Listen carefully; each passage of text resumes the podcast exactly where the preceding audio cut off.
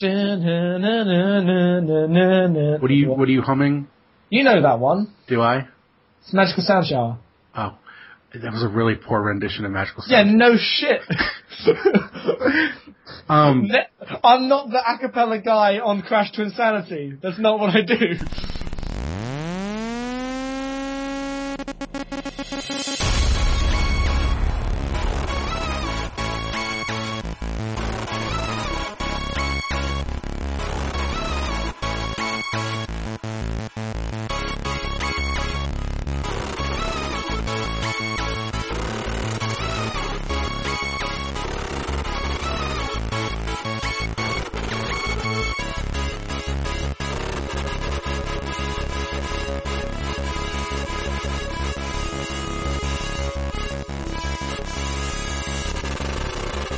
Hello and welcome to Abnormal Mapping four Podcast. I am your host, Matthew Marco. With me is co-host Jackson Tyler. Hi, video games, I'm here to talk about them.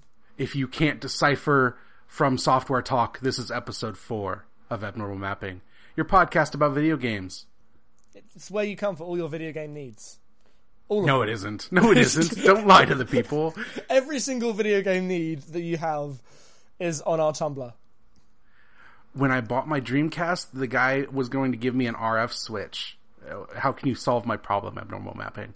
Okay, so this is the point where I stick my hand up and sheepishly admit I have no idea what an R F switch is. Um, before the red, blue, or red, yellow, white cables, yeah, they used R. Like the T V had an R F thing because it just like got in like signals. That's where you plug rabbit ears in.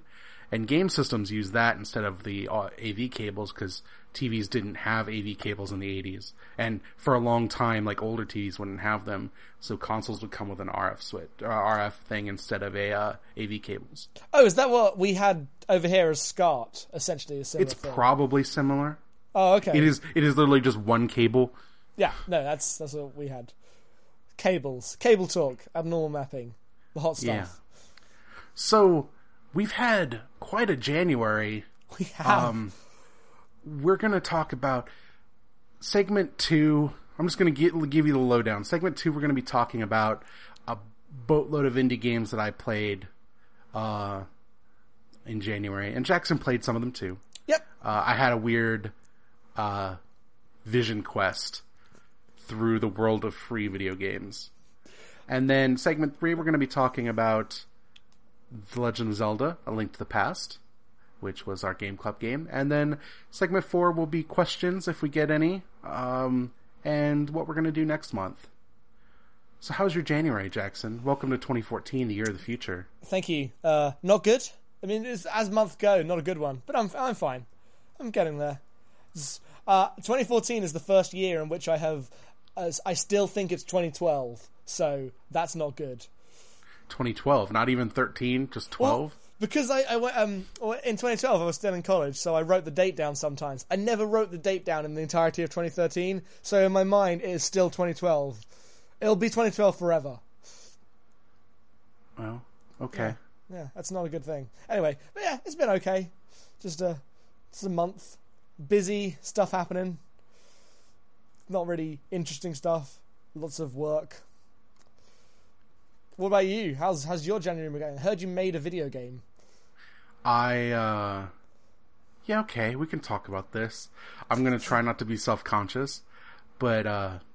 Merritt Kopis, who is a very cool game maker, uh... put up a Naked Twine game jam, which the idea was to make a game in base twine. Uh, if you don't know, and you should, twine is, uh...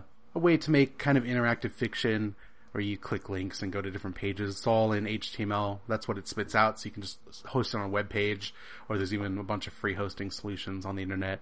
And it's really easy to get get it up and going. It requires no coding knowledge, just the ability to write a story and make it good.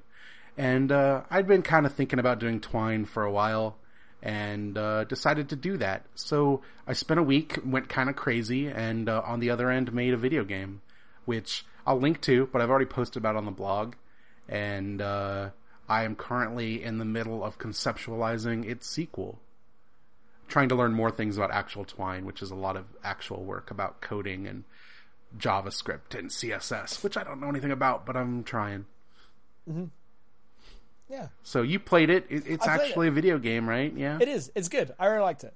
Okay. You well, you'll probably hate the next one then. Oh, hey, cool. That's great. Uh, no, do I have it'll, to... it'll be. It'll, it's more of the same because it's a sequel. Uh, so Matt Marco Development Corporation didn't get bought out by E A or something. We're going to take a dark turn. We're going to reinvent the protagonist. Is this a dark middle chapter? Uh, licensed soundtrack, probably a key. Uh, we want edgier, more weapons. That's going to be mm. a good goal. Yeah. Have you uh, just narrowed down the classes? You've refined the classes, less less branching. Yeah, well, options. We wanted to really take the strengths and turn them on their ear, give players a new way to explore the things they're familiar with. Uh, uh-huh. Wanted to make sure that people who were good at multiplayer would uh, continue to be good, but that new players wouldn't feel shut out by the changes we made. So that's what we were aiming for. We want a really radical experience, uh, which has more weapons and more levels and more extreme uh, kill shots and animations. Uh, okay. And I think I think we're going to achieve that. Um, I mean, it's been a long road. Uh, we're looking at uh, quarter four, twenty fifteen for release on uh, next gen, I guess current gen consoles. Uh, also looking at an iPad app to tie that in. You know, get your second screen on. You can yeah. raise a virtual pet, and then that pet will attack enemies in the game. Yeah. Yeah. When will we have any more announcements about this? When will we be able to... Well, look we're looking to... at uh, Gamescom. We're really hoping to focus on the uh, European market here. Yeah. Um, and, uh, you know, you can follow us on Twitter. Uh, you can uh, pre-order at GameStop and Amazon and all your major retailers. If mm-hmm. you pre-order now, you'll get a uh, pewter figurine mm-hmm. of uh, the base form of the virtual pet. Uh, we think it's really cute. Uh, it's called Blobby. Uh, just go into the thriving Twine section at the back of the GameStop. Yep. Yeah. All the Twine games, like goes goes D S, Xbox One. There was Twine. A really ridiculous thing Jonathan Blow did. Uh, this is actually oh, kind of oh, relevant. Really? Uh, as Braid was coming out, he did a blog post, I think on April first, about adding a virtual pet to Braid while it was in development that was called Gloopy, I think. And that you, it, it was like a little blob with eyes, and you had to feed it enemies, and it would grow and evolve, but if you didn't, it would get sick and die. Yeah. And uh, obviously not real, but uh, it was going to be a pre-order bonus if you pre-ordered Braid or something like that. Mm-hmm. It was really dumb, and that's why uh, I thought of that. That was what was going through your mind just then. Yes, I'm making Twine games. They're free on the internet. I can hope to continue to make them throughout the year. We'll see how that goes, because making games is actually really hard and has changed a lot of how I think about games, even when it's just piddly Twine stuff. Mm-hmm. And that's selling it short. I'm not going to say Twine is piddly. Uh, that is me trying to be modest and failing really badly at it. Yeah, that's understandable. You made a cool thing. Yeah, I guess. Uh, I wish it was cooler, but this next one's got uh, graphics. Well, it's got colors. Wow. um, Moving up in the world. Yeah, more choices. Probably going to remove fail states uh-huh. uh, because I don't think I've played too many Twine games this month, and I don't think they're interesting anymore. Yeah, that was yeah. Yeah, I, yeah. I have a lot of thoughts about Twine, which probably don't belong here. Um, But I've played a lot of Twine games, and I'm starting to get a feel for what I no, think. I think they totally work. they totally belong here. What are your thoughts? You've had an experience making a thing and playing a bunch of things and getting acquainted with this new system. What, okay, so you... the elevator pitch for Twine when it came out was that it allows you to create choose your own adventure stories, like you know the books you flip through. You've, have you read a choose your own adventure book, Jackson? Yes, okay. I, they were not extinct when I was born. No. Okay, good. I didn't know. Um, I assume they're still actually around in some they, form or another. They totally are. Okay, that's good. I appreciate that. The thing is, I don't think that's good Twine game design, because the problem with that is, and it was the problem when I read those books, is I would just shove all of my fingers into the pages so I could always go back and explore other paths.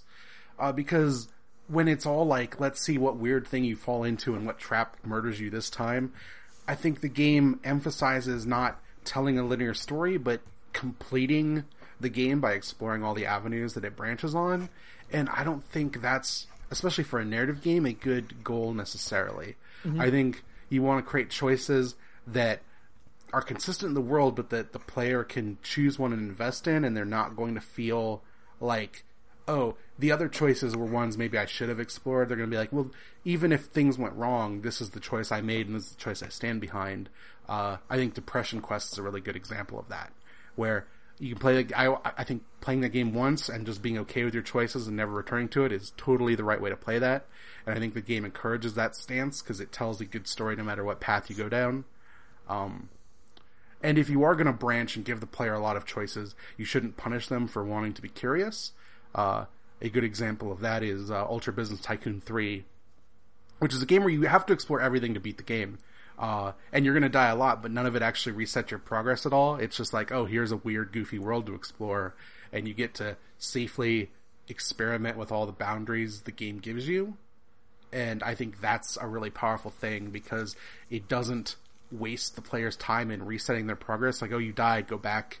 It's, no, you went down this path and something was there that was hostile, but hey, let's continue on and see what's down the other path, because that's how you're supposed to be playing a game like that. Mm-hmm.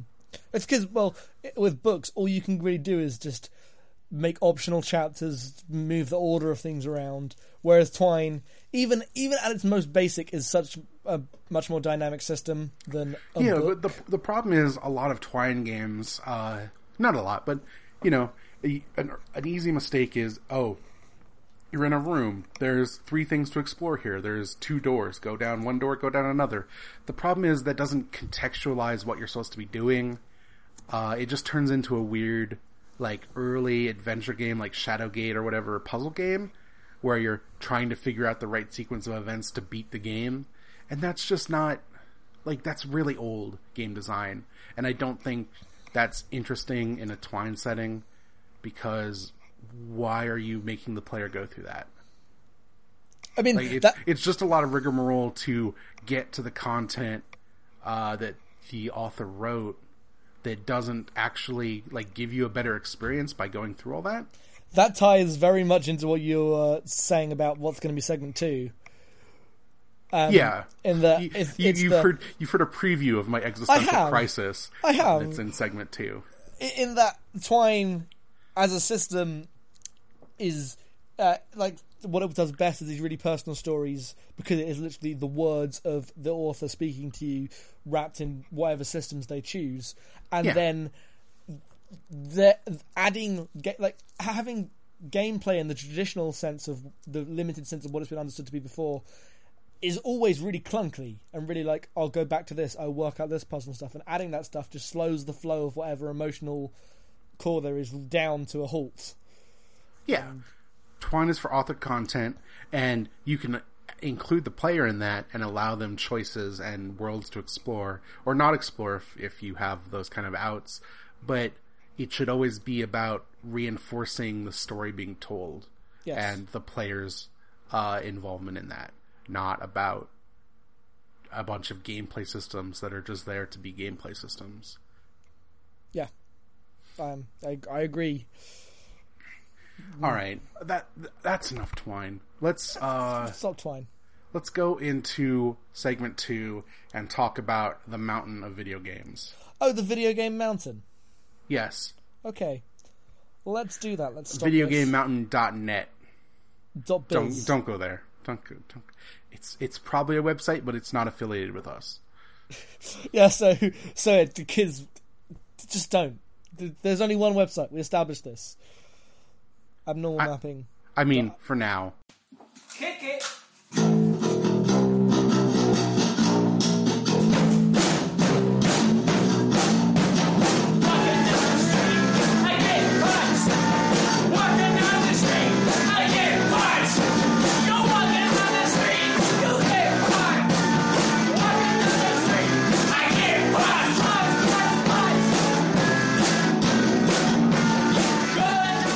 So for segment two, I want to talk about a lot of video games. How many video games? fifty video games. fifty video games? Yeah. Towards the end of the year, uh, I have a, a site called Indie Static in my R S S feed, and they cover uh, indie games, uh, as opposed to like Indie Games, the blog, or uh, Rock Paper Shotgun. They mostly cover like really small game maker stuff. Uh, or stuff from small game makers, not stuff made of Game Maker, though they do cover that too. It's mostly free things, weird things. And they put up a list of the top fifty free indie games of twenty thirteen. And I decided around Christmas time, because that's the time to make rash decisions. It is. I was I was going to play all of them. All fifty video games. How'd that go? Rank them in order from memory. No. I mean, I'm looking at them and I'm like, yes, I know what all these are. Uh, that was fifty video games in a month is too many video games, Jackson. I know. I tried. Because I was like, I'm going to write about them all. And I've written about some. There's some I'd still like to write about. Uh, that's too many. Too many to write about. Don't ever do that to yourself. I won't. um, it was good, though it ruined me forever. It'll do that. Yeah. So the problem with playing a lot of video games is you become radically opposed to bullshit in games that waste your time, because you have a mountain to go through. Yep. And I like... I like some games that include a lot of padding. I, I like a, an R P G. I'm playing one right now. Two, technically, I, I guess. I'm somehow uh, way more fine with padding in an R P G compared to any other video game ever. That's accurate. I mean, you're there to you're there for stats to increase, and that takes time. I don't know. It, an analysis for different time, because I've been thinking about it, but I don't have any answers about why I like R P Gs, but can't stand my time being wasted in I, I too was thinking about that, but that I had the same breakdown over Zelda, but go. So, there's a lot of really cool video games out there, and guess what? Most of them are not for sale, they are free, and you should play them, because video games are weird. Like, when I when I go through this, and then I sit and I listen to, like, the Giant Bombcast or whatever... Uh, which I want to do, uh, the the divide between video games that are on sale and the divide between the mountain of video games that exist for free is worlds apart, and that's great. I th- I wanted to, by the end of this, I wanted to burn all my video games, is what I'm saying. Just set them all on fire. Yep. Because, because yeah. It's hard, like... Like, I look over there and I'm like, oh, I got a copy of Deus Ex that I'm only, like, six hours into... But why would I ever go back to that when I could just play One Last Dance with the Capitalist Pigs, which is all the oh, Deus Ex you need? It is. It is all of it. Uh, there's there's video of that on the on the Tumblr uh, that you can watch. So yeah, I don't I don't know how to go through all this, but because talking about fifty video games is well outside the oh, scope of what we want to do here. A hundred percent. But the the thing is. Uh, We joked in episode one, uh, there was a foolish question of what is game that was asked to us. Uh, and playing all those games had me asking myself, what is game? What do I want out of games? And What, what conclusion I, did you come to? I don't have one. Okay. Is the conclusion. It's, it's like pornography. Everyone has their own definition, and I'll know it when I see it. As to what a good game is. Not but, not a game, a good game. An enjoyable game. game. Yes. A Von Gold game, in fact. I would I would actually classify it more, because um, I've been thinking about this too, as a game that you do not feel bad for spending your time on, for losing your time to the game. Yeah, sure. Okay, yeah. I would say that, because some of these games aren't necessarily good, but I appreciate having played them. Yeah. Whereas there are some games that aren't bad, but I'm like, why did I why did I spend all this time with this? Uh, yeah, there's a lot of that. Uh, I guess what really breaks down here is time. I remember... Let's get nostalgic for a second. Okay. I'm going to put a string track behind this. No, I'm not. I'm not going to edit that in. That's ridiculous. Yeah, don't even lie um, to yourself now. I remember in junior high when I had Final Fantasy seven and a PlayStation one, and that was my game for the summer, because I had played all the other games I owned, because that was a thing you could do before you having a P C and a Steam account. Uh, that it's like, oh, well, this is the game I have. I'm not going to get another game for my birth- until my birthday in October, so let's just play this game. And that's what I did all summer. I played like three hundred hours of Final Fantasy seven, because I was a child and I had nothing to do. I didn't have a job. Uh, you know, everyone else was at home doing their own thing because it was summer, and I don't want to go outside because there's sunshine and badness out there. Mm-hmm. So, sit in the basement and play Final Fantasy. Yeah. I'm not, I'm not fourteen anymore, Jackson. I'm not. I'm sorry. No, it's it's okay, because life is cool now, because I am too busy to sit in the basement and play a video game for three months. And part of me is like, oh, I wish I could devote that time, because there's games I would like to put that time into. But another part of me is like, oh, but I'm doing a lot of cool things, but I don't have time for anything. And I think that's just being an adult, really. But it's really hard to invest hours into a game when those hours are not productive. Yes. And defining productivity is weird, because I play Spelunky a lot. Uh, I played a lot of Binding of Isaac. I will play more when that new version comes out. And those are games where, like, oh, I die, nothing, I've lost everything. But I don't feel like my time is being wasted, because part of the experience is going through that and facing that challenge and exploring a new thing every time. But there are games that are just full of nonsense. That, that's so many. Just games that you could just play and then you won't remember them the week after you finish playing them. And that's just... not just...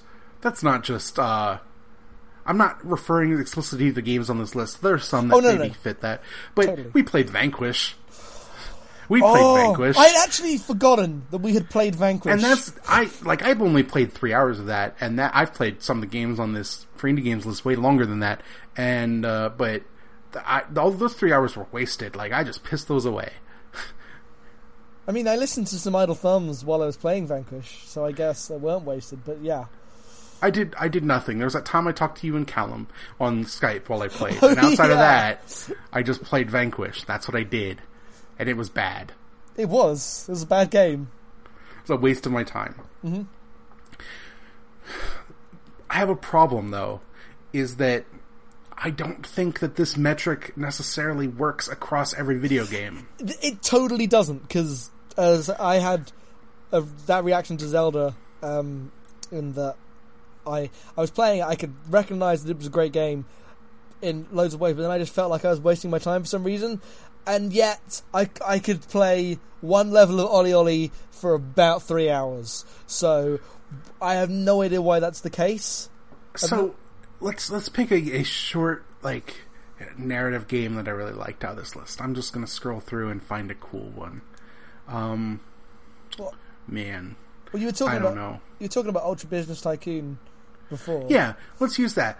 So, Ultra Business Tycoon is a is a really neat game that purports to be a uh, like a nineties tycoon kind of game where you get money and you like there's like stats that are presented, and you have rival companies that you're trying to beat or whatever. But it's actually just a framework about the player playing, the player who, as a character in the game, playing Ultra Business Tycoon years after when they played it the first time, and the memories that it brings up about being a kid in the nineties when they played it that first time, and like the pivotal life things that go around it. And that that's a good game. It's it's it's worth playing. It's really amazing. Um, but in a list like this, that was just like, here's a bunch of games, like a game after that, that's like, oh, this is a two D sprite-based puzzle game, but there's a weird spatial mechanic where you're actually, like, it presents the same level on two different viewpoints, and each time you move, you're moving in three dimensions, but you can only see the two, and you go through levels, and it's kind of brain-bendy. That's a, that's a cool game idea. But when I've spent all my time, like, wrenching the narrative import and themes and art out of a game like Ultra Business Tycoon, a game like that just feels like a total waste of my time. And it's, it's not. It's, it's not. not a bad game. It's not a waste of my time. And yet, you get in this mindset where it's like, oh, this is just a bunch of levels. It's like a mechanic, and that's not what I'm here for. I, I am not here for mechanics in my games.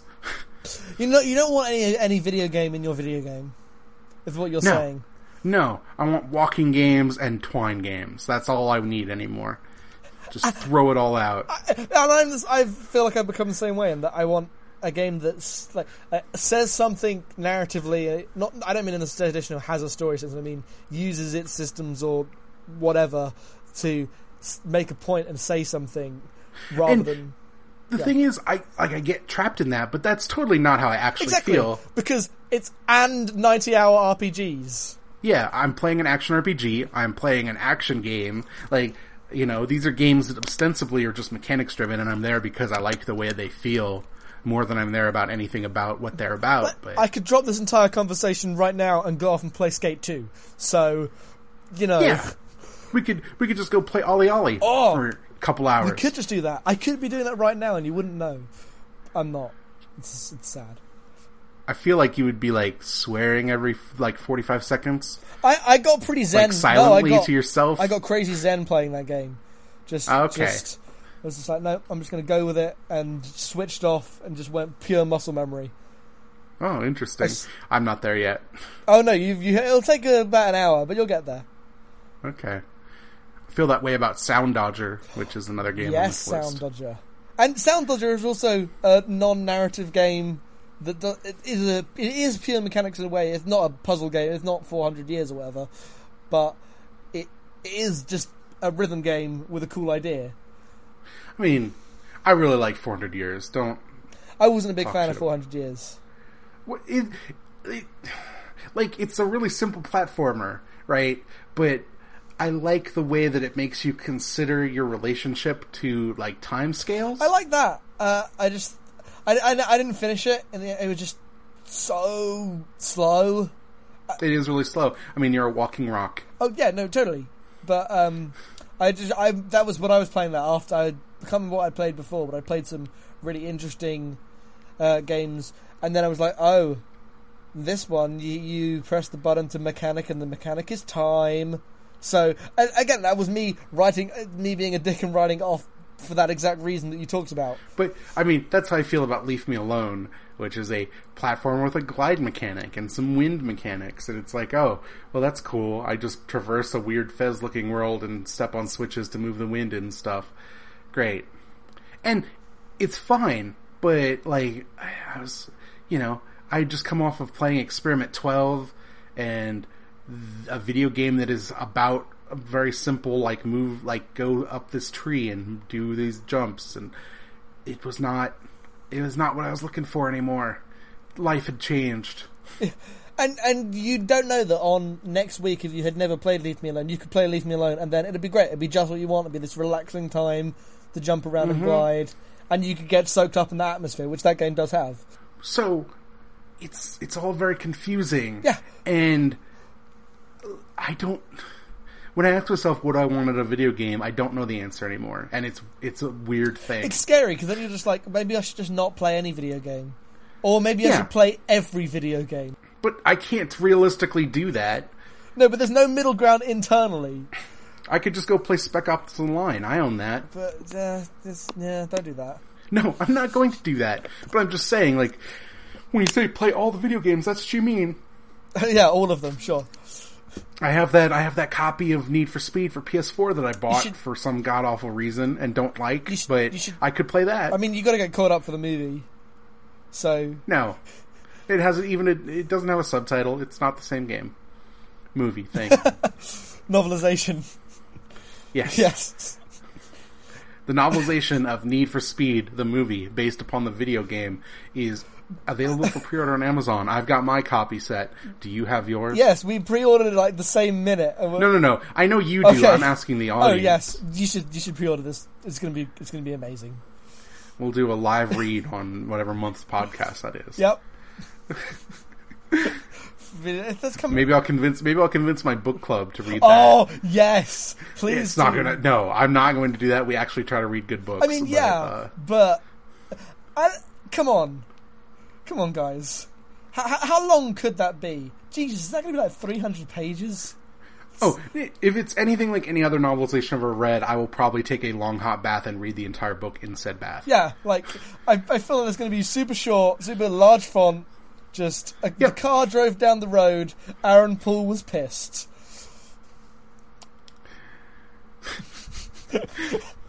I'm a novelist. I'm, I might cut out this entire thing. You should, probably should. I, I don't know.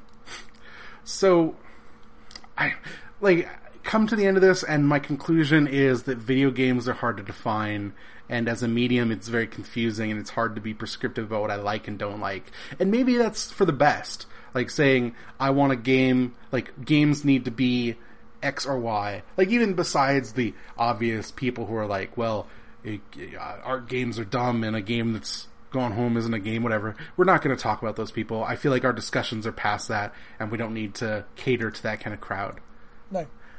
But when I when I ask myself, what do I want out of a game, I guess maybe it's just uh, mood dependent, and the definition of video games is too broad to be very specific about that. It's not too bro- broad. It's also too broadly defined. And, like, when you go to watch a movie, whether it's the craziest art film or the biggest blockbuster, there is a common understanding among the entirety of um, Western culture uh, that what a movie is. It's a ninety-minute thing, and you will get something out of it, either be enjoying just how it looks, how it feels, or having some deeper thematic connection. Whereas with video games, they're a, small, they're a smaller thing. It's not, you don't have as big a community, a critical community around defining them. And so you play them, and it's way more up to you to interpret what's, what what you're actually getting out of these games. And that can lead to a bunch, you're just feeling like you're wasting my time, I do not want any of this. But the person making that is clearly thinking, well, there needs to be a puzzle here, because if there's a puzzle, there's no challenge, and if there's no challenge, there's no game, because that's a old, like, that's a very nineties way of thinking of game design right there. Sure, but, like, there's no space in movies that are broad, like the difference between a Twine game and a multiplayer first-person shooter. I mean, that, that's what like, that's what I'm saying. Yeah, but so how can? But you can't compare them then. No, but I, I'm saying that um, because because games are also just a smaller thing culturally. There's not. Like, I feel like there's a, a lot of internalized, I should not be wasting my time playing all these damn video games. I want to get something out of this. And there's no one else who can define what that something is. So it, you're constantly searching for just more than just, like, enjoying the mechanics, because what does that even mean on its own, you know? I don't know. I don't know what I'm saying at this point. I'm in my own existential crisis and have no answer. So, the end result is if you play all the video games, you will stop knowing or understanding what a video game is and why you like them. No one knew that abnormal mapping would just be our descent into, oh god! I mean, I did, because it's called abnormal mapping, and I feel like the whole thrust was that it's going to be weird and that we're going to fall down a weird Lynchian rabbit hole where we come out the other side as something changed re- and evil. Reborn. Yep, I make Twine games. You uh, are in a ska band. It's not, uh, it's a dark world I'm we live in. I'm not in a ska band. It's a real bummer. I should be in a ska band. I wish I was in a ska See, band. See, the fact that you think that shows how far you've fallen. Shut up, Matt. Go write your visual novels. They're not.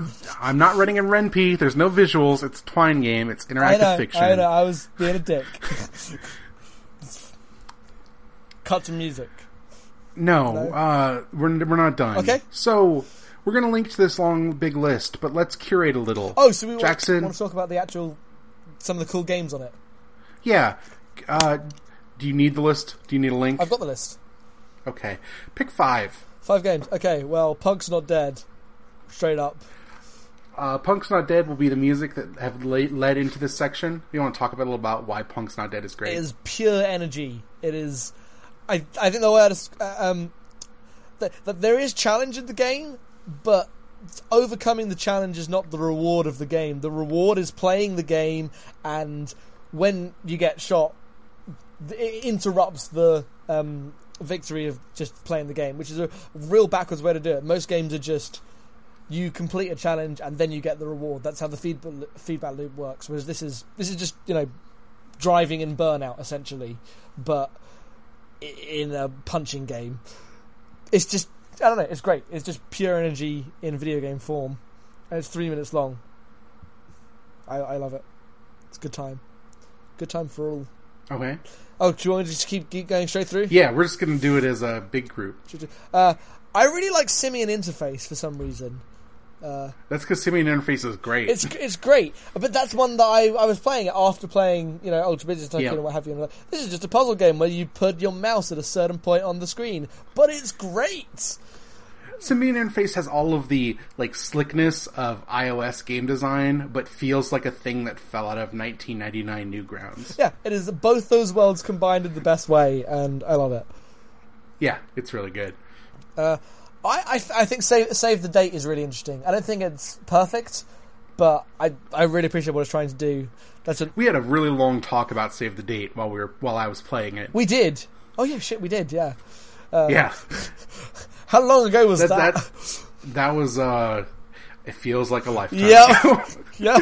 It was probably three weeks ago, actually. Probably. Uh, that's a, that's a very good game. Yeah. I don't, I don't really want to say too much about it. It's a dating game visual novel, but it's not that at all. So, I mean, actually, no, I'm, it's not, not that at all in some in the way that some of these games are not it that at all. It is a dating game visual novel, but it is also a weird thematic exploration of what the format of a visual novel actually means. Yep. And that's, that's three or three? Yeah. That's three. Bubsy three D. Oh, Bubsy three D. Oh, Bubsy three D. Art. Art. Art. Art. It's kind of all yep. I need to say. It's... The uh, the big question, uh, or the conflict between us, was you said that destroying the Applebee's was art, and I said that the Applebee's itself was the you art. You destroy the Applebee's, and you create an art, and that's when you get rid of the Applebee's, art is there. Your actions in revealing the truth of the Applebee's is all that is. The Applebee's was art before, it contained art, and you removed the Applebee's in an act of destruction and discovered that what was there was actually art. Well, ex- I mean, that's the same thing, but just said in a different way. You get rid of... No, because I think inherent...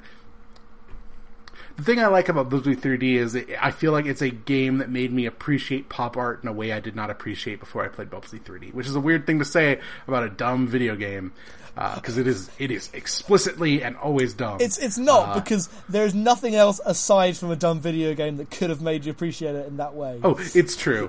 Uh, Bubsy three D is a weird thing, and people should play it. Yes.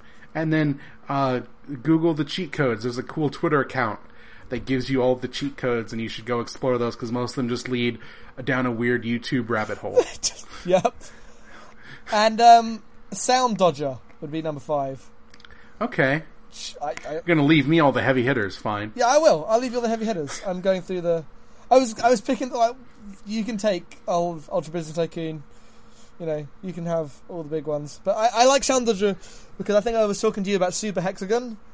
And... Yeah. I, I like it because almost all rhythm games emphasize the beat. You know, it's the rhythm games. It is about the beat. Whereas Sound Dodger is way more fluid than that. It is, you have to avoid all these things that come out on the beat, but just the, the act of playing it is way more fluid, way more dynamic, way more just, I don't know. It's it's less rigid. It's not it's not a performance in the same way most rhythm games are. You feel like you're hitting something at the right moment every time. Uh, whereas Sound Dodger is not that at all. You can just get lost in it in a great way. I really like it. It's... Yep.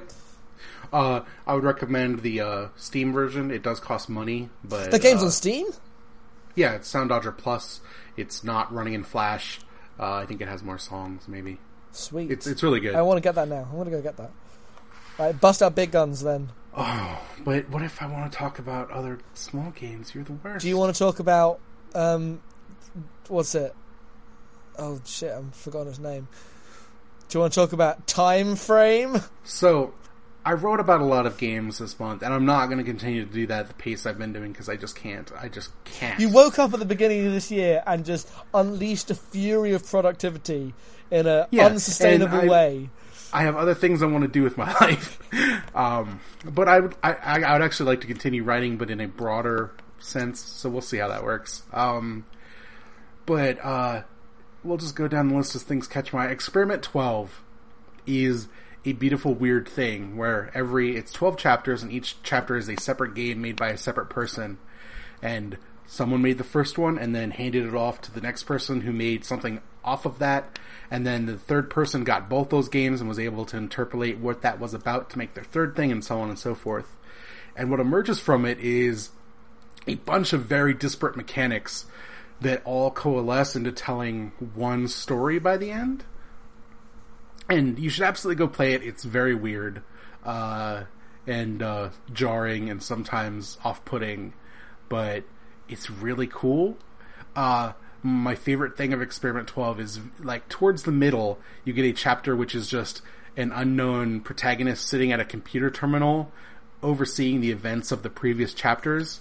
And in ASCII art, you play the like a room of each of the previous chapters, all condensed down into like a single uniform game design. What? And it it is amazing. What? I never got what? Oh, yep. Okay. Oh wow. Yeah. Right. Okay, I should. You should you should go play Experiment twelve. I have. It's I've, a very I've played weird, a lot cool of thing. It, but just not. I stopped before just before that clearly. Wow. Okay. Yeah, that's great. Um, Crypt Worlds is the next thing I want to talk about, which is like if Skyrim was made out of garbage, but was also just like four rooms instead of like a giant world. Four rooms like connected by a hallway. Um, it is a big, relative to most of the games on this list, giant world where you explore stuff and collect items and get side quests, but all of it is like this trash art aesthetic where everything looks like it was clipped out of a different game and the mechanics are weird and your only interaction outside of talking is to piss on things.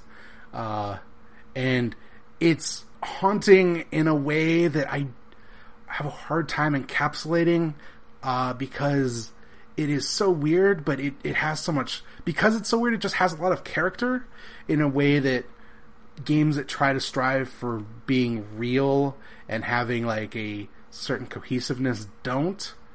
Uh, it just feels relatable and fun to explore, even when you're just running around uh, eating burgers so you can get piss, to fill up holes with piss, to collect bugs, because that's what you do mm-hmm. at one point in that game.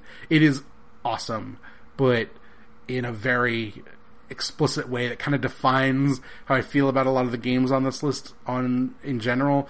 I like things that are deliberately not refined and not beautiful or art designed in the way that a retail game always is. Yeah.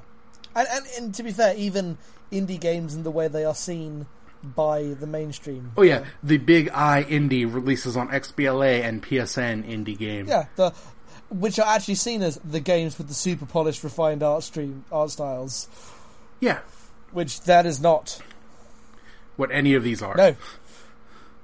Um, we already talked about Ultra Business Tycoon three. Just play that. I'm actually not going to put it in my five. It's really good. Uh, it would go in this five, but I want to talk about games we didn't talk about. Same thing for One Last Dance with the Capitalist Pigs. You can just watch me play through that. It's really good. Yep, you should. Um, it's a weird thing. Uh, just dancing. Just gotta dance. Um, Cave Cave Deus Vide is uh, third game, which is a uh, a visual novel, but driven to abstraction about art theory, kind of. Okay. Because it's a weird mystery about this kid who might have magical powers and got thrown into the past or whatever, but it is also just an examination of a very particular Bosch painting. Uh, this one, uh, the painting questions the temptation of Saint Anthony and what a painting can, a piece of art can represent in historical context, and what symbolism both means to the artist and what it can mean to the people who interpret that thing. Yeah. Uh, it's, it's not an educational game, but I felt like I learned a lot about what uh, it means to read a piece of art through that game. And, uh, it's really short. It's supposedly just a, like the opening chapter of what hopefully is going to be a longer piece. I would love to see more of it. Uh, it's, it's a weird thing, but is, is very cool. And what it imparts is really unique. That sounds super interesting. I should get on that. I should play that one. Yep. You uh, stole Sound Dodger because you're a bad person. I am. So, thanks. Sorry about that. Thanks for that. No problem. The worst. I should have said Nested. um, Art Game. I want to talk about Art Game. Uh, Art Game is... Uh, it's a black and white game. It's pixel art. You pick one of three separate people. Uh, one of them's multiplayer, so I didn't play that one. Um, and you basically have to create art for a gallery showing. And one of the artists, basically, the way you create art is to play a game of Snake, and the other person is to create a game of Tetris, or to play a game of Tetris. But the art piece is only complete when you hit the fail state, whether your snake runs into itself or you fill up the Tetris board. And whatever is on the screen when that happens becomes the piece of art. The snake game becomes a painting. The uh, Tetris board becomes a sculpture. Uh, just the outlines of like the blocks that were left when it fills up. Um, and then you give that to the art gallery. And what I like about that is, A, I think it's an important statement about what art is, in that all works of art are on some level failures uh, of the creator's vision. Like, you wanted to do a perfect thing, and at some point you stopped and gave up because you had to. Yep. And then the work is finished. But it's also about games as performative pieces, where the act of playing a game and just experiencing what it is and its mechanics is in itself a piece of art. It, it's not necessary. It doesn't have to be the message. It doesn't have to be uh, the deep thematic thing, which we've talked about a lot. Like, you know, we're both theme people. We like narrative in our games. But, like, watching someone speedrun a game or just watching someone play through a game is in itself a piece of performative art. And, and when you see, in that game, when you see the finished painting or sculpture stuff, like like that... That's that tells a story in itself. When you see a guy with a super long snake thing that's really deftly controlled and he just fucked up at the end, that tells a completely different story to a snake that's gone all over the place and has uh, backed itself into a corner, or a Tetris thing that has gone in crazy directions. And uh, it, yeah. So I'm agreeing with you, basically. Okay, I'm glad that you agree. I'm glad that you played that game. It's very good. I like it a lot. Yeah, it's a it's a weird thing. It is, for sure. Um, I was just going through this list, seeing if I was if there was anything that was going to replace my fifth game, and there isn't. But I do want to give a shout out, shout out to Nested, which is a game that gave me a minor anxiety attack really by did. just being the biggest. Like, Nested is is a weird spreadsheet exploration game, kind of, at its core, but it is about the bigness and smallness of the universe in a way that made me very uneasy. Uh, it's it's a really weird thing to play with, but you should play with it. Universe Plus. Just that starting screen, how far it can get from that. It's great. Yep. Or, or, you know, you could just end right back in the universe again. Oh, everything leads to the universe again, except thoughts. It's true. So that's that's uh, that's what it's saying there. So, my fifth game uh, is Armada, which is another Porpentine game. Uh, unlike Ultra Business Tycoon, which is a Twine game, Armada is basically like a Earthbound... It's like top-down sprite-based, either Earthbound or Zelda, or what I would use to describe it.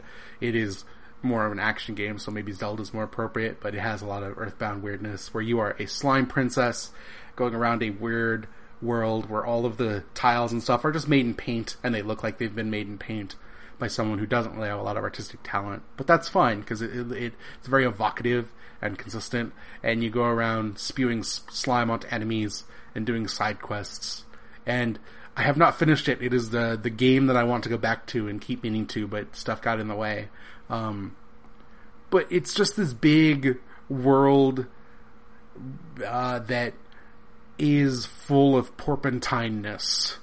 And I hope that if you're listening to this, you know that that means something special, because Porpentine is great.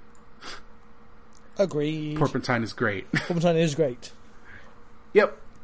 So that that would be my five. Uh, I would encourage everyone to just look at the list and pick stuff. There's a lot of cool, weirder things that uh, just maybe didn't make an impact. I know a lot of people really like Problematic. It reply. It was on a lot of people's top ten lists that I saw towards the end of the year. I didn't really get it because I had a hard time controlling it, but I know people liked it a lot. Mm-hmm. Um, and there's goofy things like you should play Icarus Proudbottom Teaches Typing. It's fun. It's it's like totally disposable, but in a charming way. Until you said Problematic right now, I didn't realise that, that... Yeah, no, that happened to me too. Just now, oh, so... Problematic. Okay. Yes. I hadn't said yeah. that out loud. Um, no, me either. Wait, Problematic. There's a game called Problematic on there? Oh, Problematic. Okay. Yep. No, I get it. Welcome to the club, because that just happened to me. I wasn't going to say anything aloud. Okay. Sorry. My bad. Those those are some of the uh, a small slice of the video games. You should uh you should play some. They're good. They're free. They probably run on everything. They they do. Also, we didn't mention it because everyone has played it, but Superhot is great. Oh yeah, I didn't mention Superhot because I felt like that everyone's played yeah, Superhot. Yeah, it's, it's got its due. It almost doesn't belong in this list because it's a. It's technically free, but it's a prototype for a big thing. I mean, there are other things on that list that are technically free prototypes of games. Okay, all right. It is the yeah. super hot, super hot, super hot. Exactly. Super hot's good. You, yeah, I trolling is. I art. really hope that they turn that into a game, but don't ruin it. Art is trolling. Art is art. We're done. No, this is all the video games. Instead, let's talk about an old video game. A video game, you say? The most video game.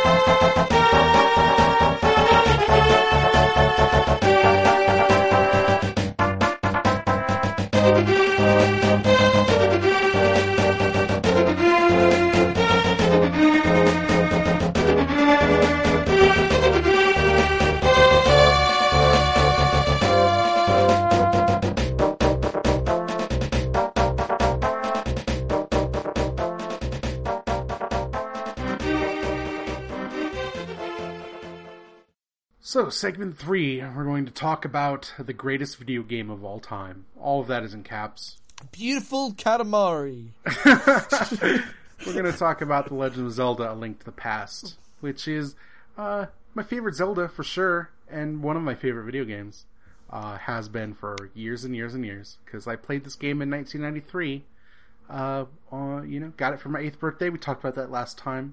Yep. Um, came out in nineteen ninety-one in Japan. For the Super Nintendo system, it is the third Zelda game. And, uh, Jackson, this is your first experience with Zelda, isn't it? It is.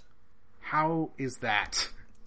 So, I'm playing this game, and I'm I'm aware at how great it is on, on many levels. Like, the mechanics are tight, the puzzles within the dungeons are excellent, the upgrade paths are super well refined. And then, just like you with the indie games, I realise... Why am I doing any of this? Why, why Zelda? Why, sh- why do I need to rescue Zelda right now? Is all that's going through my brain, and I am incapable of enjoying the craft because I'm too caught up in why am I playing this game? Which is a really weird experience to have about what is universally, almost universally seen as uh, one of the best video games and objectively one of the most influential video games. Because like. There is stuff in here that is in pretty much every big game ever released since. So, it had an impact. Um, if it helps you, when I was thinking about what we were going to talk about when we talked about Zelda the other week, I had the exact same existential crisis. I'm like, this is one of my favorite games. I've played it literally a dozen times plus. Uh, why do I care about this video game at all yeah. anymore? Except and I, I do. Did... The thing is, I do. The minute I sit down with it, like I, in, I'm in that world, and I know that world better than I know my own neighborhood in some places. And it is like a profound, affecting thing for me. I think that game is great. But I couldn't, I'm not sure I can tell you why anymore. other than, I'm, other than, yeah. like, I don't want that, I don't want my answer to be because I played it when I was eight, but it kind of is that too.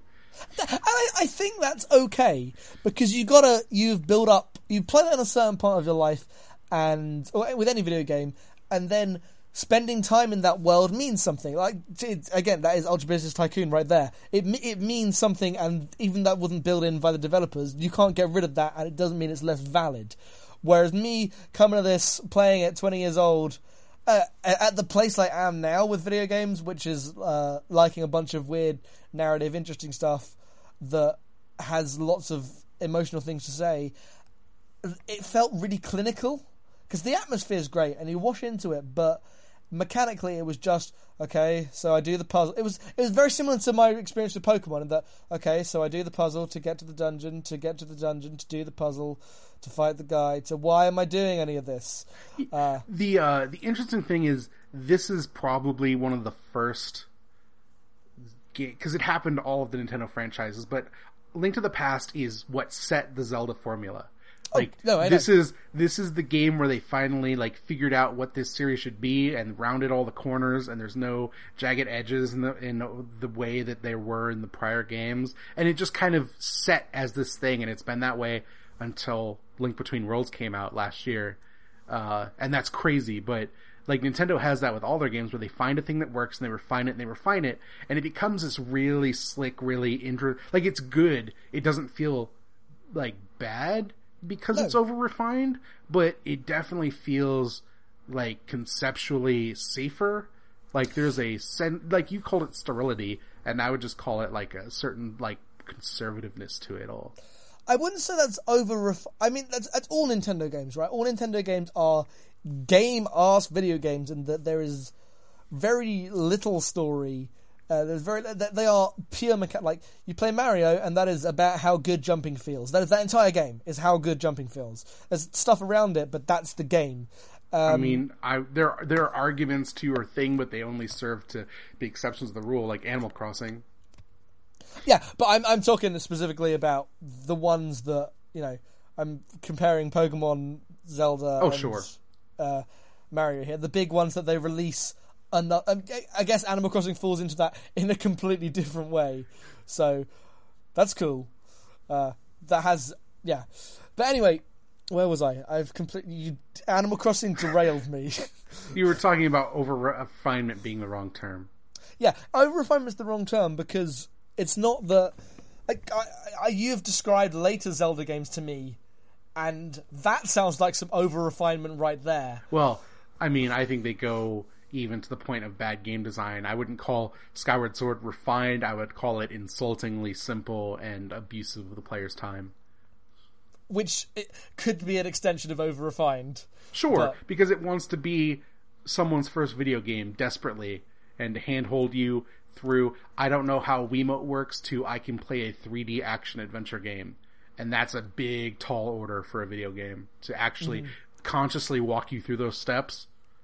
Yeah. For anyone who is not new to video games, it is, oh, this tutorial's telling me how to open a door by pressing A. I know how context-sensitive buttons work. I played Ocarina of Time when those were a thing that were invented. uh, and Link to the Past does all that just by being really hard. So it doesn't give a... It's really interesting that you say that, because I don't think this game is that hard. But it's also because so much of it is muscle memory at this point for me. For me, especially, because you, because it almost isn't, because that control, like the stuff that has been influential from that game is very much the game design system, the structure of a large quest, uh, the upgrade structure, but the actual physical controls of how the game works are rarely replicated anywhere ever. So it was coming to this control system as a, a completely new to it. It was completely foreign to me. Yep. Uh, I I, just, uh, yeah. I continue to think that the thing that Zelda most represents in modern gaming is Dark Souls. Yeah, sure. And I barely played any Dark Souls. I mean, they're, they're nothing alike in terms of muscle memory. So and I don't think the three D me. games do it the same way, because then they have lock-on and stuff. The way they, the three D games are the template for every other three D action-adventure game, where it's like, oh, you lock onto a thing, and then you strafe around it and attack it till it is dead. And there are patterns and stuff, and it's usually pretty straightforward. But the two D Zeldas are so much about enemy positioning and knowing the range of your weapons and knowing what the enemies can do and making sure you're not standing there when they do it. Yeah. There's, there's way more, like, dodging and blocking and weird. Just the combat system is weird. Yeah. To my... It probably makes way more sense playing it and the S N E S at eight years old, but to how modern games combat works, it is so... Just the philosophy is so different. Can you elaborate? Because I'm really interested in this. Because, well, so... Most, so you have one attack essentially. I mean, you have a charge. You have you have the you have you have a ton of items. You have a ton of items, but you have the one button that's you have the one button that's main attack, and then you have all the other items, and you can charge it, and you can dash, and a bunch of other stuff. But okay, so when I said I had one attack, what I was doing was lying. Sorry, um, but you you don't have combos is what I'm trying to get at. You don't have and combos have been the thing in almost all. Uh, games in the three D spa- space and even two D space um, since then. There's a flow to most games of combat. Everything except Dark Souls, you say, like has a flow to it. I mean, even Dark Souls has combos. Combo, but it's way. When I say flow, I don't. I mean, I know that they have. Hmm. You, you know what I'm trying to get at, and the the. When you play Devil May Cry, when you play Bayonetta, when you play yeah. all those games, even God of War, you know, they yes. have there is there's about... no escalation of your attack. You hit the sword yes. button and you stab, and then that's it. Like it's a discrete unit of damage you did to the enemy. Yeah, it's, the attacks don't flow into each other. You don't feel like okay, I got this guy, then I do this and I do that. There's no, there's no that. It's very back and forth. That is a, I... yeah. I mean, you're right because I, I was saying the other Zelda games. I mean, Link Between Worlds doesn't. The three D Zeldas have combos. They're, oh, not, no. they're not very the, the, complicated. It's usually just you hit the sword button three times and you do escalating damage. But the, the three D Zeldas fall into the second category because that's all yeah. three D combat games. Yeah, I, I hadn't really thought of it that way. But um, and, and coming to that combat system for this game was so super jarring. So one, you have to learn it in the first place, and then the game's okay. It's not ridiculous. It's not too hard. And then some of the bosses later on, and some of the dungeons when they get really complicated and long, and you can't lose too much health, it, it, it just becomes frustrating for me. I mean, um, yeah, uh, Zelda games always are a dungeon delivery system. Like that oh, is no, what I know they that. exist for. I know they are. The, here is a dungeon. Here is a dungeon is like a puzzle to solve essentially. Like as the enemies. Rarely matter. Yeah, uh, th- there are some rooms where it shuts, and you're like, as with any action game, whenever the door's shut and you have to actually fight someone, you're like, oh, why are you actually making me fight a thing? Yep, but like on the overworld, there is no point to fighting any of the enemies unless they are directly in your way. Yeah, no, there is not one, and you you told me as much. I was like, you're right. Why am I spending any time fighting these guys? And just haste, got to get around that. Battlefield, got to get go go get the Master Sword. I was surprised by how quickly you get the Master Sword. Oh yeah, I, I mean thought, you upgrade it twice, so. No, I know, but I, I, I what I heard about Zelda, what I knew about the, oh, and then towards the end of the game, you get the Master Sword and fight the final boss. Is what I had thought all the Zeldas were for some reason. Oh no, yeah, that's that's like the first third of the game is you get the Master Sword. No, so, so I was like, hang on, this seems a bit quick. Oh yeah, the other world. Hang on, it's the and I, then I was getting confused. Like this is a dark world that has the same characters in different forms. This isn't the past. And then I was the story was confusing. But then I, I think no, I no, no. Link to the Past is just a conceptual like this game takes place before the first two in Japan. It is not called Link to the Past. It is like try like the the something of the goddesses, Triforce of the Goddesses. Okay, that makes sense because A Link Between Worlds is a way fucking better name. in terms of uh, what you do mechanically, yep. there's a link, and yeah. it's between two worlds. Yes. And the Dark World is great. Uh, when all that stuff is introduced. Yeah, the mechanics between, especially like for some of the dungeons where how you get into them requires you to explore both worlds.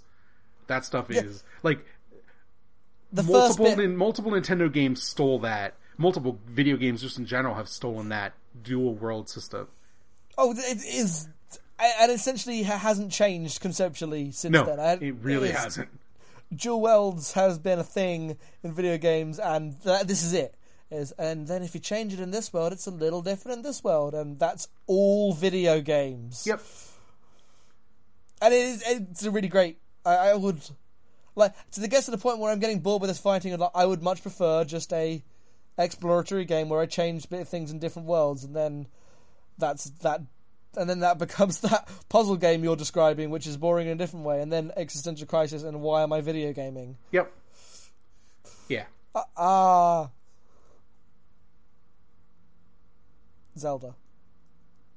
I like Zelda a lot. You do. Like, what what can you even say about it? Because you just, that game is in in your blood now, essentially, for how how you absorbed it so young, and it's just a part of you.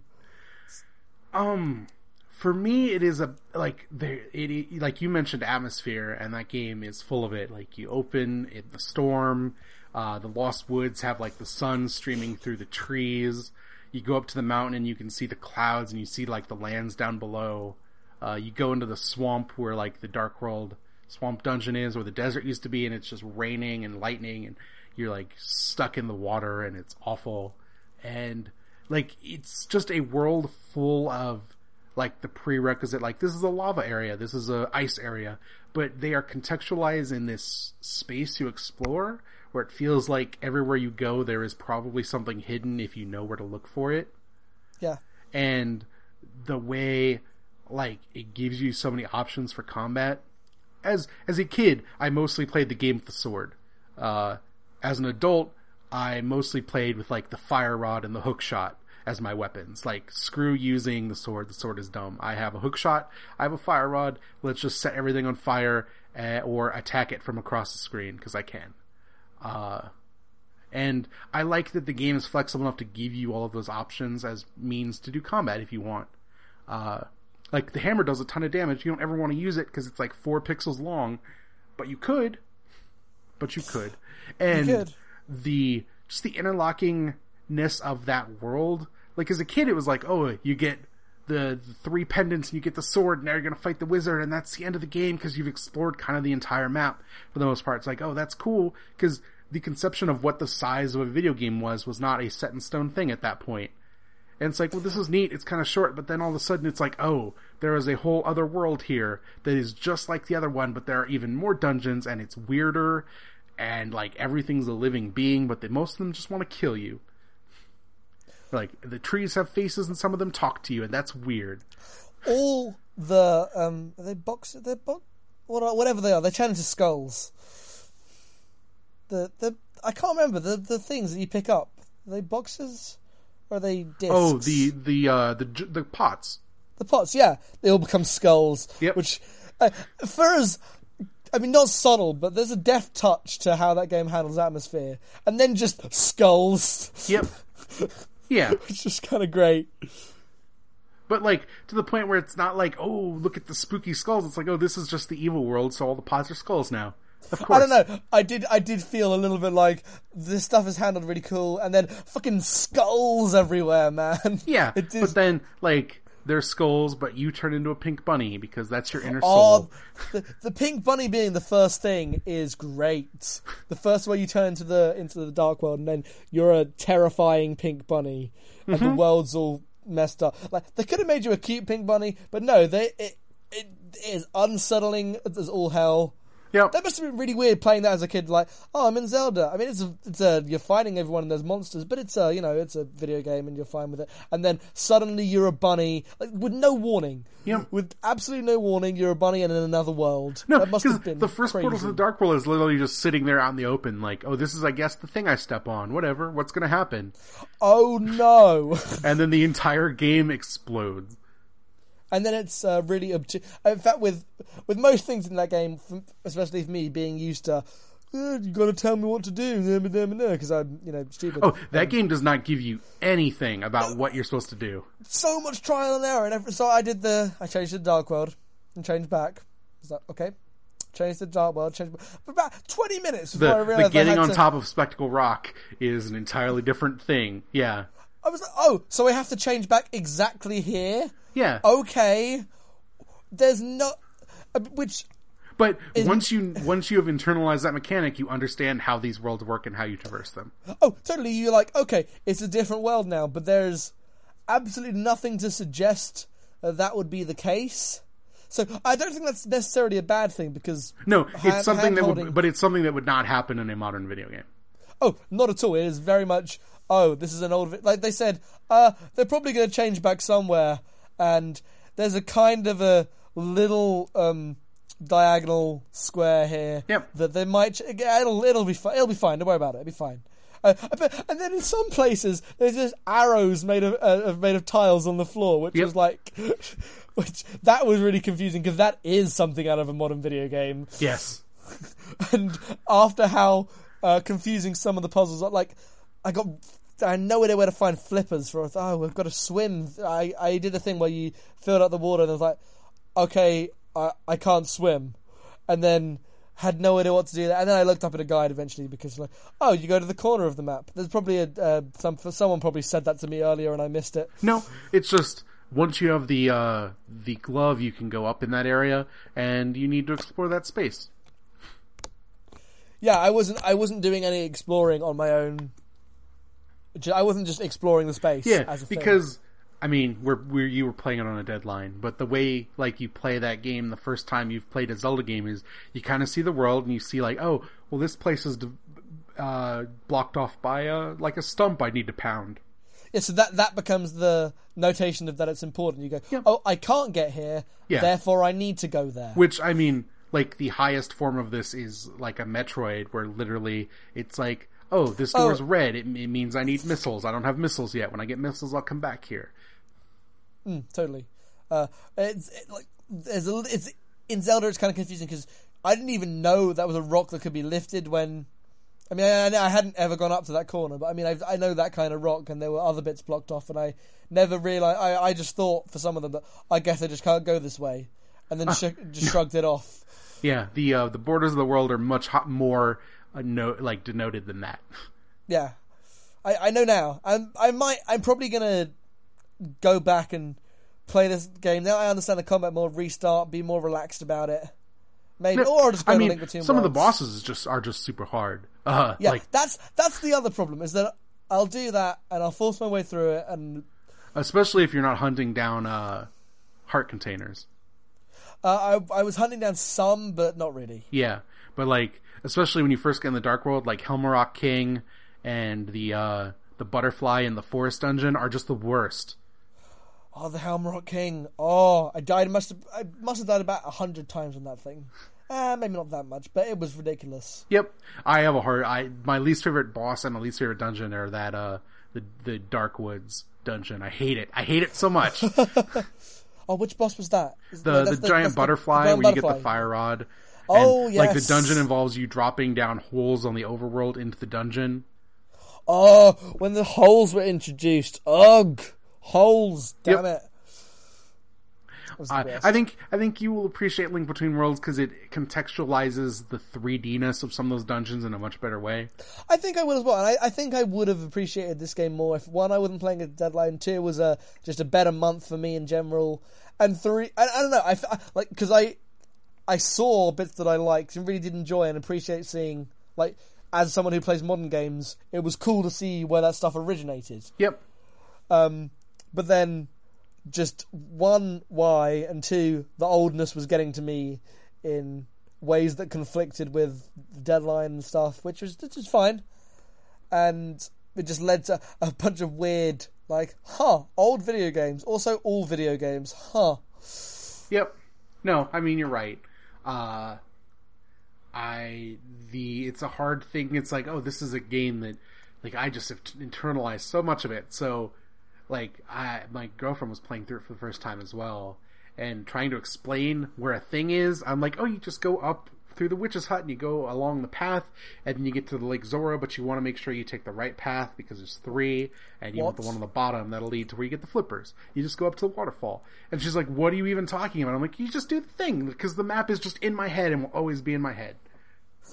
Yeah, and, and and during this thing I was thinking, like, why was I, like, essentially I was thinking that I'm really bored by this, I feel like it's wasting my time, I don't want, like, in my head it was a, I see Zelda games as the dungeon delivery system, as a series of dungeons connected by an overworld. I never had considered beforehand, whilst playing it, that it is primarily a spatial exploration and understanding game. Yeah, that... they all are. Like, that's what Zelda is. Okay, ultimately. I get that now. And I think from that approach, those games are going to become way more interesting. Yeah. Um, because I was treating them as... the which, combat, which is why the more narrative they layered over, like those three D ones, the less interesting they became. Okay, I feel like I've, I've played this game all wrong then, man. Not that that's a good thing to say, but I have. So there's that. Uh, hey, it's just a it's it's a weird thing. It is. It's an odd thing, and a thing that would I would not... I would just say yeah, go play Link Between Worlds and see what, like, modern sensibilities layered over that same style of game turn out to be, because it's it is it is a beautiful, weird thing. Like, it fell out of a different universe where games went a different way, because it's still a spatial exploration game, but it has a lot of the, like, cushions that a modern game, it's not as hard, for one, like the combat is not as punishing, and uh except for when it is, because there's, like, areas you can get to, it's like, oh, I'm not I'm not able to I'm not supposed to be here yet, because they don't have the tunic that allows me to survive hits from these enemies. Yeah. Um, so it still has some of that punitive stuff, and sometimes it's a little obtuse, but in a much more... It just, it's just got modern, like, signposting design. And not in a bad way, but in the good way. In the good way, yeah. Yeah. Because some of that, some of that arbitrariness is just bad. Like, that's why I don't like the original Legend of Zelda as much. Because it's a, it's a cool game, it's got a lot of neat stuff in it, but it kind of just drops you into a big world and lets you figure it out. Way more, like, degrees more than Link to oh, the Past does. one hundred percent. That's just like, it's... Da- the people are not joking when the only instruction you're given is, it is dangerous to go alone, take this. Yep. Like, that is... you're supposed to go into dungeons, that what, what the items you get do, like, how to get items... You could play that entire game and not realize that there are items. Yeah, I mean, you wouldn't finish it. You wouldn't get very far. I mean, you could play. I mean, you could have your fill of it and just think it yeah. was a weird endurance game about traveling around a, a bunch of desert. Yep. Yeah, and so stepping from that to Link to the Past is a big leap. It was the back when a leap between generations meant that the entire design of your game fundamentally had to change. Back in those olden days, before I was born. Yeah, I mean, the leap to three D was the last one, probably, because I don't feel oh, like totally. the leap to P S two generation to last gen was that at all. Well, it, considering that all three D fighting games are still building off Ocarina of Time. Yep, pretty much. And all first-person shooters are still just Doom. Then yeah. games have not changed. Games never changes. Games have changed. Ga- but games never changes. Ga- game games never games never changes. What? F- shut up, Ron Perlman. Segment four.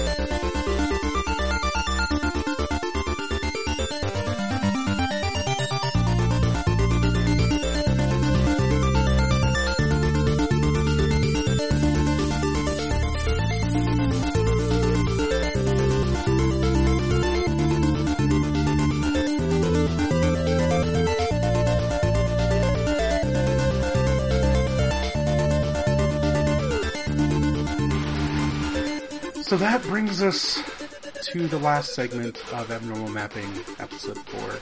I think we had a good time today, Jackson. What do you think? We did. I think we did. Did, did we have a solution to either of our existential crises? Um, play more video games and play no video games at the same time. I guess my solution is just don't try to find an all-encompassing theory of games. Yes. Uh, my solution is probably uh, s- stop playing games to deadline as well. Well, that we have a book, we have a game club as part of this podcast. So I know that's not going to happen. But no, but I, I, my solution is instead to uh, just say, I'm going to play this many hours of games a week, and I'm going to play these games, rather than say, in a month I have to play this amount of game.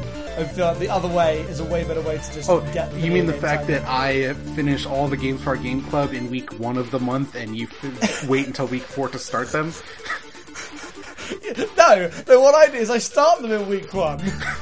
And then I go, alright, I'll play that in a bit. And then life happens. And then it's week four, and I'm like, oh, well, shit. Yeah. So, I'm... Um, in fact, just this month as a whole, just approach to life, it's going to start scheduling out way better. I'm twenty now. That shit doesn't fly. I'm no longer in high school. I mean, you're still in college, so life is going to happen to you. I feel like the difference between twenty and twenty-eight is that you mostly get to dictate what your time is spent on anymore. Uh, yeah, but I mean, life is coming up, and I should probably start figuring out how to deal with that. I can't just go, nah, I guess I'll just play some... Uh, I don't know, Tony Hawk's Project eight. Don't do that. We're not. I did do. I did that last week. Great. I only. It's I've still great. only played about fifteen minutes of Tony Hawk two because I asked someone how to you how to play it, and then I never went back to it. You should play all the Tony Hawk's games. That's what you should do. That'd be. Uh, because I've been so busy, my Dreamcast is mostly uh, sat unused right now. That's sad.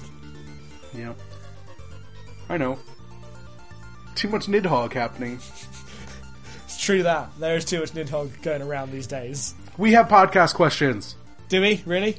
We have two. We're okay. going to answer them. All right. I'll go with mine first because it's the short answer. Uh, Alex Lovendahl on Twitter asked me, have you played Depression Quest? If so, what did you think? Yes. To both. We have. I think we talked about it, or was that off the recording? I actually there was a, There was a little mention of it on the recording when you were talking about Twine. Okay. But we've talked uh, about it a lot off the recording. We both have played De- Depression Quest. It is probably one of the im- important games of the last five years. Yes. Uh, everyone should play it. It is a good thing. There needs to be more games like it. There uh, there are quite a few. There's the there's the one with the suicide hotline. I can't remember what that's called. Yeah. But, uh, there's that one. There's Actual Sunlight, which is a way bleaker look at depression. Mm-hmm. Uh, the, but that, the, this genre of games as a, a way of exploring mental health is expanding, and that's uh, cheers me up. I will link to the list of Naked Twine Jam games in the thing here because uh, my game was part of that, and there were one or two that are literally oh, just Depression pan- Quest the Panic Attack one-offs. one the Panic Attack yes. one I really like that one. The thing is um, like it I don't mean that dismissively, because part of the thing of making a game like Depression Quest is it allows someone to explore their own experience. And so it doesn't matter if there's a hundred of them, because there are a hundred different experiences with how to deal with depression. Exactly. Uh, no, th- I will ha- we have a hundred games about shooting people, and most and any of them can still be interesting. So yep. I'll way more take a- any number of games about this. Yeah. So, yes, play Depression Quest, play games like Depression Quest, and continue to seek them out, because uh, people keep making them, and there are just more of them over time. Yep, they're very good. You have a question. I have a... Oh, yes, I do. That's technically me. Uh, not not you have a question, but a question was given to you to relate to the podcast. Um, Crash to Insanity, Callum Petch asks, uh, best soundtrack or best soundtrack? And don't think of skipping I Want an Answer, damn it. Uh, we answer every question given to us. We do. So that's not a problem. If Callum listened to the podcast instead of just giving us shit on Twitter, he would know. So we're going to insult Callum now. He's not going to listen. It doesn't matter. um, I've never played this. I gave up on Crash Bandicoot after the PlayStation one era because I did not get a P S two until very late. That soundtrack is excellent, though. Uh, he is. Yeah, you showed it to me. It's a cappella. That's crazy. It's so good. It's the most unexpected thing. And uh, it's great. I ha- many an hour has been spent listening to the- many an hour has been spent listening to that um, soundtrack and drumming along to it, using it as a backing track for drums for about two years is what I did when nice. I did the drums. It worked pretty great. So I just wanted to invite us to throw out like some of our favorite soundtracks. Uh, this is not going to be a full segment, um, but uh, pick three and no licensed soundtracks. Damn it! As my rule. So not even Jet Set Radio Future. You know, I'll give you that one. I just didn't want you to pick Tony Hawk. Oh no, I would never do that. It's Jet Set okay. Radio Future. Uh, Jet Set Radio Future. Hmm. hmm. I, I I feel really bad for this one, but uh, um, Ace Combat six.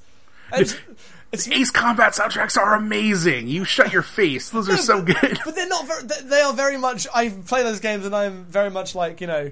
Oh, I am in a, in a big ridiculous action movie right now. But yep. but, but not in the way that most um, Western stuff. And in fact, the following Ace Combat game went with the big dark Hans Zimmer-esque dumb scores. It's just this big soaring majestic score that is way more overdramatic than press A to lock onto missile.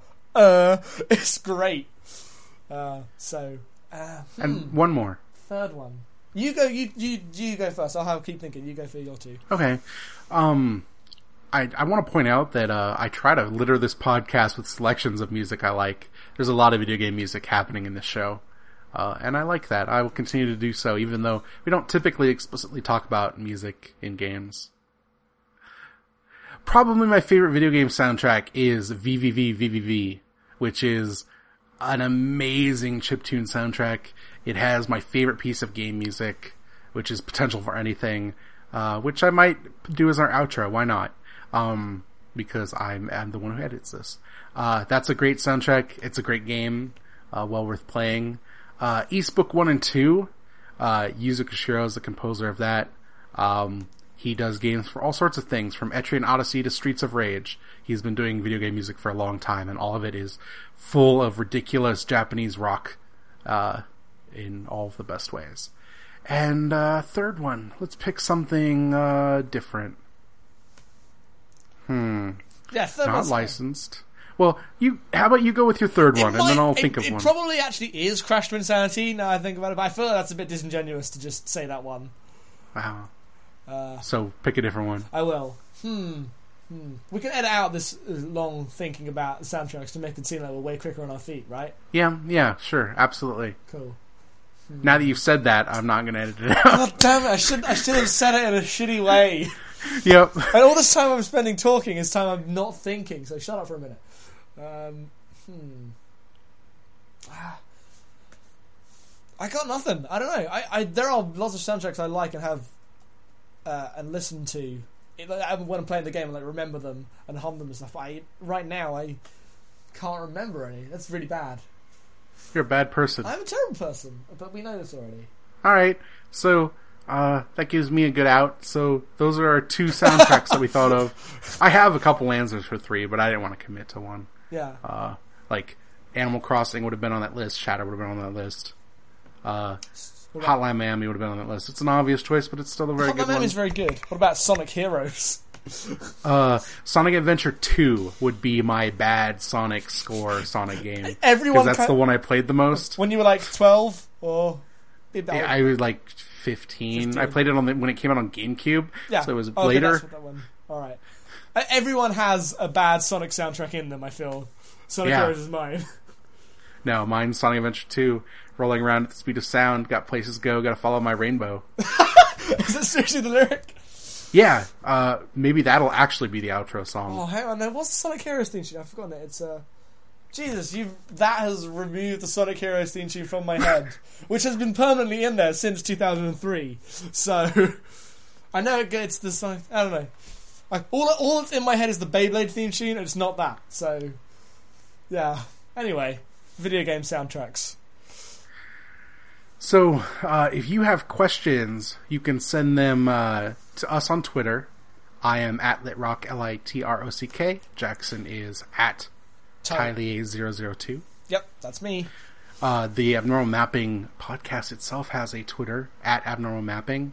You can send us a question on our Ask box at abnormal mapping dot tumblr dot com or an email at abnormal mapping podcast at gmail dot com. Those are the plugs. Please don't. We're actually, we're actually not done. What were you going to say? Please don't ask us which one of these do I send my question to. There are too many. That would be that would be inconvenient. Yes. Yeah. Just, we like questions. We solicit them. They can be about movies. No one asked us a movie question. I'm kind of bummed about that. Yeah. You feeling bummed? Did you want to talk about movies? Have you got movies? I mean, we do. Like, as soon as this recording goes off, we'll probably continue to talk about movies. It's quite likely. We're not done yet. We're so not done? We're, you're not off the clock yet.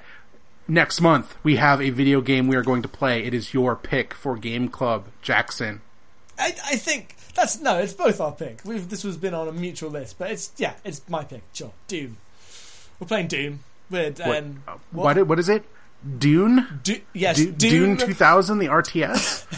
Dune, uh, with a guest role of Patrick Stewart in Dune. David Lynch's Dune. Okay, we'll play that. I wish that were, there was a movie game of that. That would be the best. Dune, the movie, the game. Dude, the, what would that? What genre would that be? The Dune game. It'd be a side-scrolling platformer action game, like Super Star Wars. If it was made today, if they made a Dune game now, what genre would that be? Not if it was made in when Dune came out.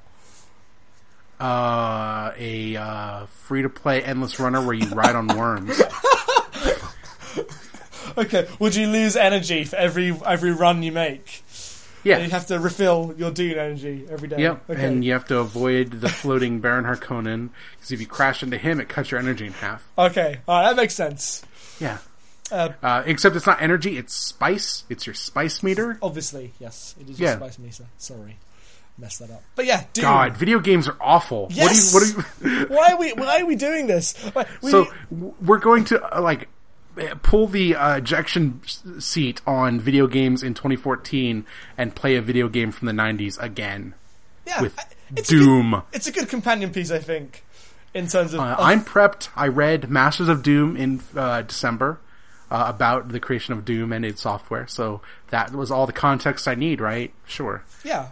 It's, it's uh, that's also a very good book. I'll probably bring in what I know when we talk about that. Go, uh, go right. Yeah. Doom is where a lot of things came from, more than I expected. Yeah, I want to read that book as well, because I've heard great things. Yeah, it's really good. Uh, and I intend to stream all of Doom. Uh, archives will be up and will go on the uh, Tumblr, but I will also stream it. I will tweet when I do that. There's going to be no set schedule, but it'll probably be in like hour-long blocks. Uh, starting whenever I feel like it. Right now I'm in the middle of East Origin, and I want to finish that, so... You play all the Doom in one go. You can't stop till you finish Doom. No, because that would just make me hate Doom. Yeah, and probably being alive by the end of that. Just everything. I mean, I like being alive. I, I can hate video games and still appreciate my living. I don't know. I don't know how. Like how completing the last stages of Doom that tired is gonna it's gonna go on for a while. But I probably at some point will just hit this thing where my hands know what works. And I can just go on autopilot, so I will have played all of Doom, but not remembered what the end of Doom looks like. Okay, it probably looks a little bit like the beginning of Doom. It's, um, it probably looks like hell.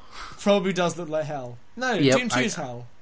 No, the... Uh, no, wait, Doom one's hell. Hang on, which one's... Yeah, the first uh, act of Doom is on the space station. The rest of Doom takes place in hell, I think. Yeah. Doom two is Doom two Hell on Earth. Yeah. Where it's like the demons broke out into our world. I, I I thought it was the other way around for some reason.